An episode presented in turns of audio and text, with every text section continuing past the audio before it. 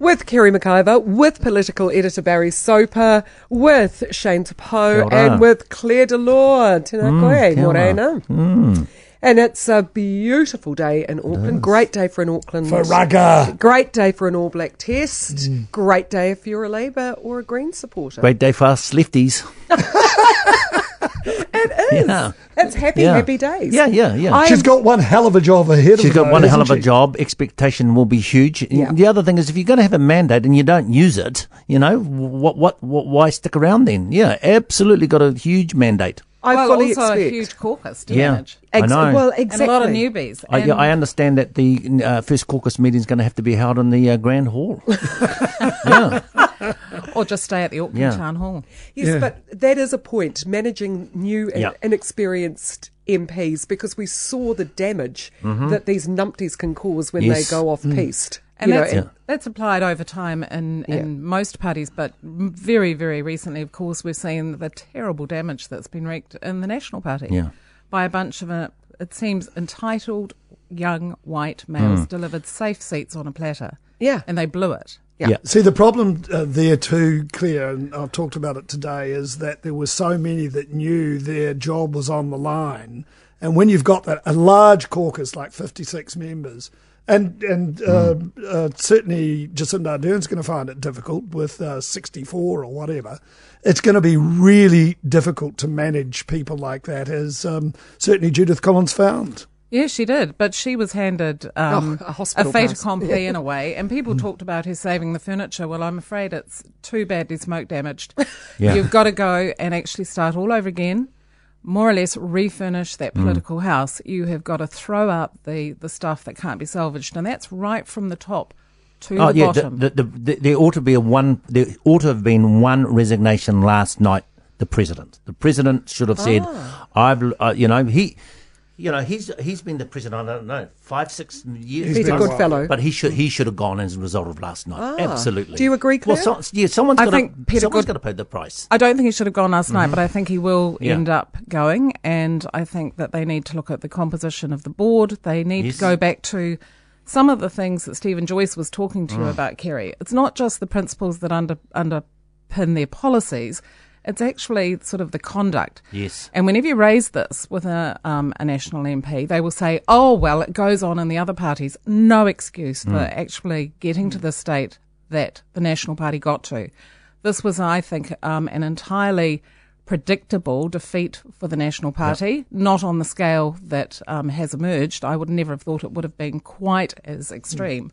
But I think they had it coming. There was this absolute assumption that somehow or other Jacinda Ardern was an aberration. She's not an aberration. I listened last night to the BBC News during the night. Lead story just ahead of that awful incident in France where the teacher was beheaded.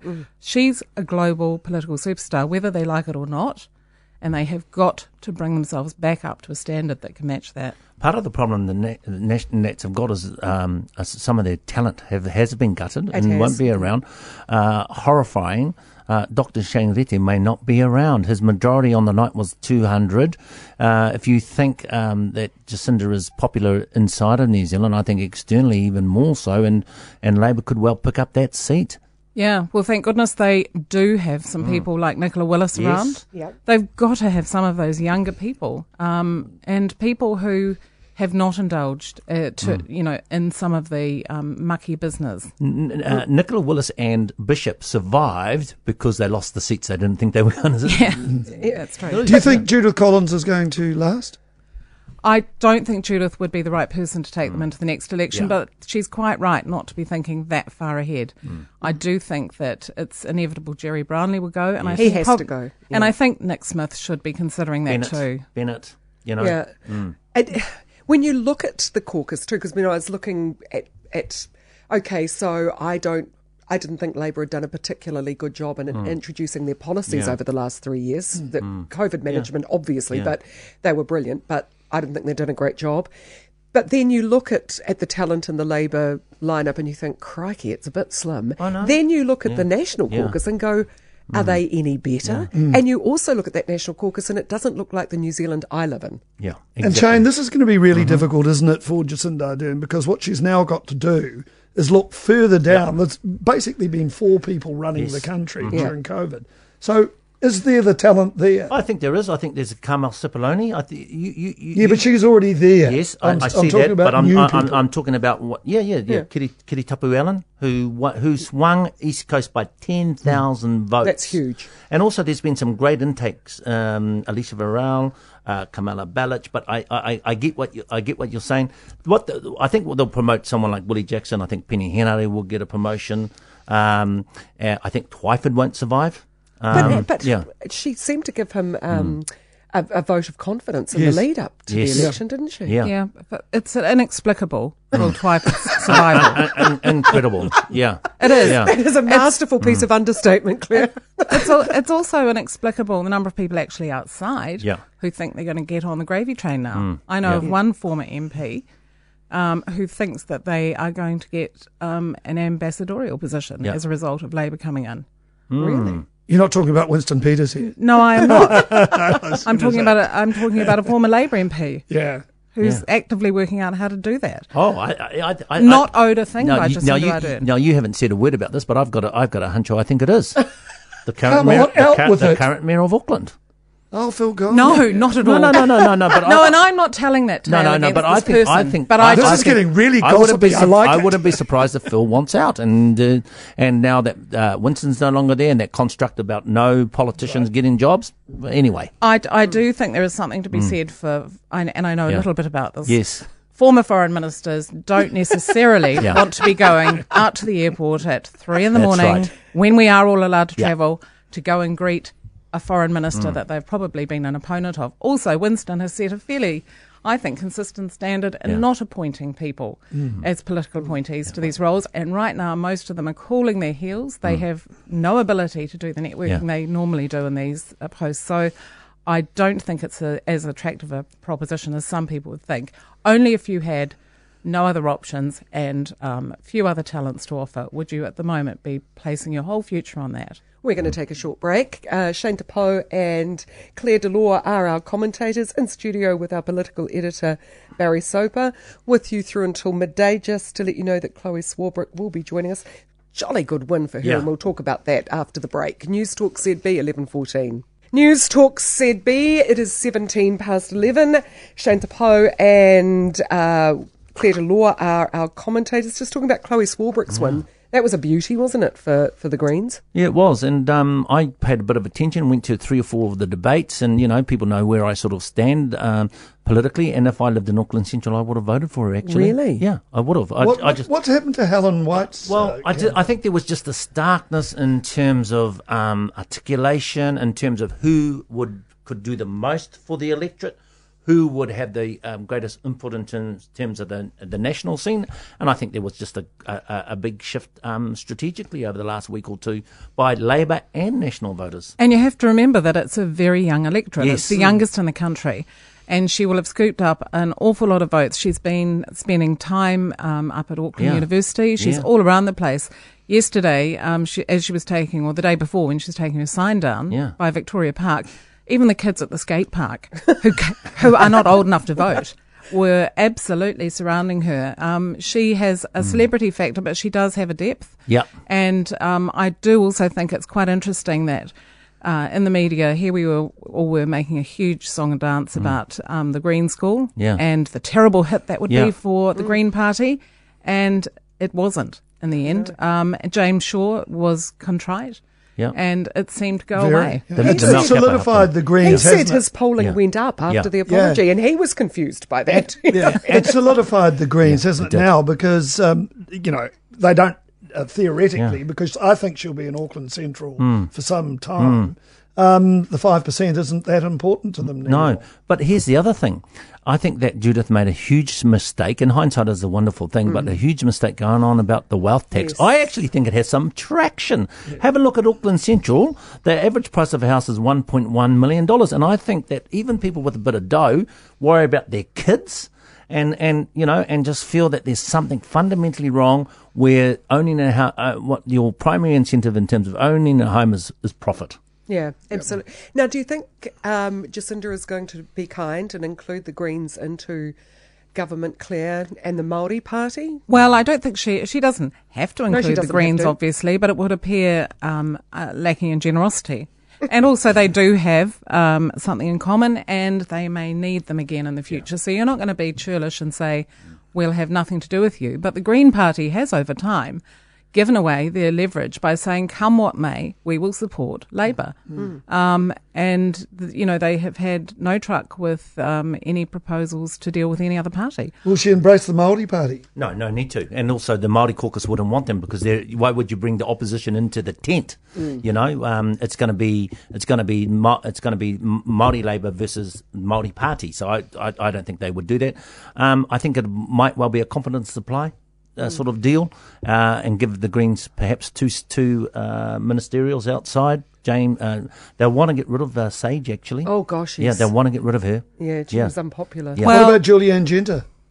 Well, I don't know. Cycleways? Maybe she'll get something outside. But I think Marama Davidson is feeling much more emboldened than that. Yeah. I think she's far more ambitious for herself and the others, and that actually could be what helps save Kelvin Davis as the Deputy Prime Minister, because who wants a joint Deputy Prime Minister? Mm. The only other thing that might possibly justify him sitting where he is that with COVID, Prime Minister ain't going anywhere very often, so he won't have to fill in often. Can we just pause and say that was, without a doubt, the worst speech? It was shocking. I saw him last night and I said, what the hell? And he doesn't even drink much, so he can't even blame it on that. You know, if he'd said, Shanna had a few beers, eh? And it wasn't impromptu. No, it wasn't. He was scheduled. That was a misjudgment. Yeah. That was a crafted speech. Yes, it was a crafted speech. Just appalling. Yeah. Honestly, I was saying to Barry earlier that I thought my speech at the David Longy Celebrity Roast was the worst speech I'd ever heard in years, and it was until last night. Yeah, but here's the other thing. All the audience in the hall and outside wanted him to say is, and here she is, the Prime Minister. That's right. Yeah, talking about killing the atmosphere at the party, honestly. But the thing is, it was ungracious, wasn't it? I mean, here you are, you've won convincingly, and you get this guy up attacking the opponents. It was actually the most airtime he'd had during the campaign too. He had virtually been disappeared for the campaign. Yeah. And that's why we keep Kelvin in the dungeon. But he is my hero of the day somewhat, because he dealt to Billy TK and the Advance and the people of Te Tautokoro. Shed him for the charlatan he is. He got less than 1% of the vote. So that's goodbye to him, and great. Goodbye and good riddance to Jamie Lee Ross. And again, one of the highlights of the night for me personally. I'm with you there. Yeah. With Kerry McIver, Barry Soper, Shane Te Pou and Claire Dellore. What do you make of the Māori Party winning that seat? I wasn't surprised. About a week before the poll, the Māori TV poll was out, I said that it was going to be very close. I'll tell you why. Rawiri ran a fantastic, noisy campaign, got around, likeable. He had this little kapahaka group that would go from town to town and attract the crowd. And, how cool. Yeah, and he was just full of energy. Yeah. The other thing is that his wife is Dr. Kitty Tamahiri, JT's daughter, who's a very talented person in her own right. They ran a fantastic campaign. And what it showed is that campaigns do count, where Tamati, who my sort of whānau support, lackluster, came across as he'd been an MP for 20 years rather than 3, and just wasn't able to match the vibrancy that Rawiri brought to the game. Well, now, Claire, you wanted to talk about Winston. I was just going to say before we move on to Winston, I suppose having been on the tally and then being a Labour MP in a very popular government, you're going to have a bad case of entitleitis. I just say, but I also will say this: the Māori caucus got a blood nose last night. You know, Tamaki Makaro just by 1,000 votes, less so in Te Taiaha. Yeah, there you go. Yeah, they're going to have to. Well, yeah, and I love the way the Māori voters hold their MPs accountable, don't they? They've been voting strategically since '96. Yeah. Claire, you wanted to say nice things about Winston. Well, I wanted to note his contribution to New Zealand politics. Love him or hate him, and people do seem to fall into those two categories. He has been around for a very, very long time, and someone made the point earlier that he hadn't been able to make a valedictory speech, but I think, Kerry, that the interview that you did with him 2 weeks ago, and I remember we talked about it at the time, was effectively his valedictory speech. It was, you asked in the nicest possible way some quite tough questions, like what the hell have you got to show for all of your time here?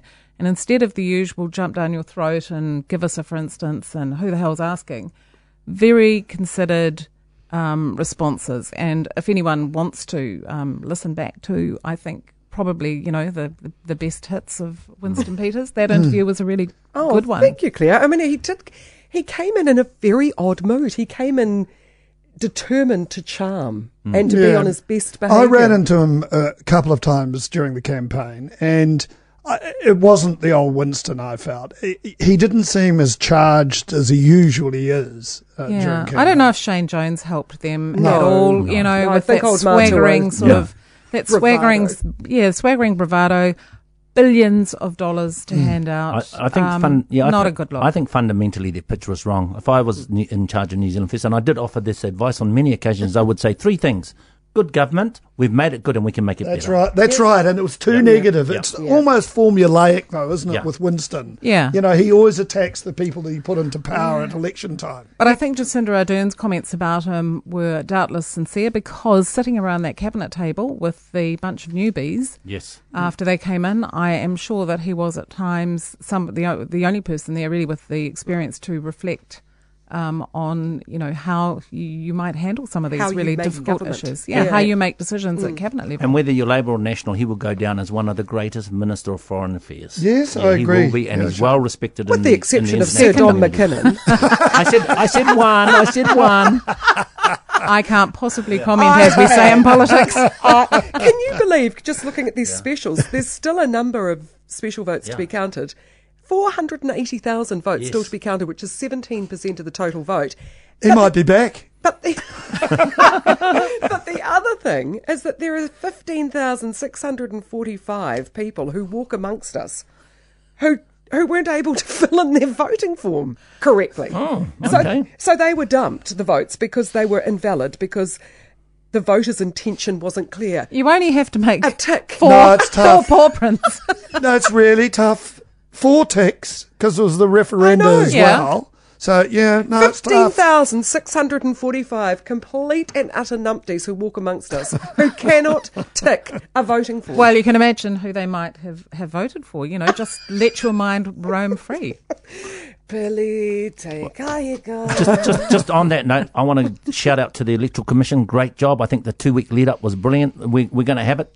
But the results came through too slow, Shane. I know. I didn't quite get that. They counted them all day yesterday, 2 million votes. Yes. And we, by 8:30 here last night, still didn't... we knew that Labour was going to win, but it was... Why is it going to take so long for us to find out about the euthanasia and cannabis legislation? No. Very good point. They want to count the specials. And a final thought, if you don't, because I know we're about to be cut off. But and you're very cheeky. But I was just thinking, including the Greens at the cabinet level, at least one of them, might not be a silly idea, because, of course, then you're bound by collective cabinet responsibility. You cannot disown the whole I think she will embrace them, and they're a bit of an insurance policy. Well, they don't need insurance policy now, but in 3 years' time they will. So provided National can rebuild, and that's a job for Monday. Mm-hmm. Yeah. Hey, lovely to have your thoughts, valuable insights. Shane Te Pou, Claire Dellore, thank you very much. News Talk ZB 11:30.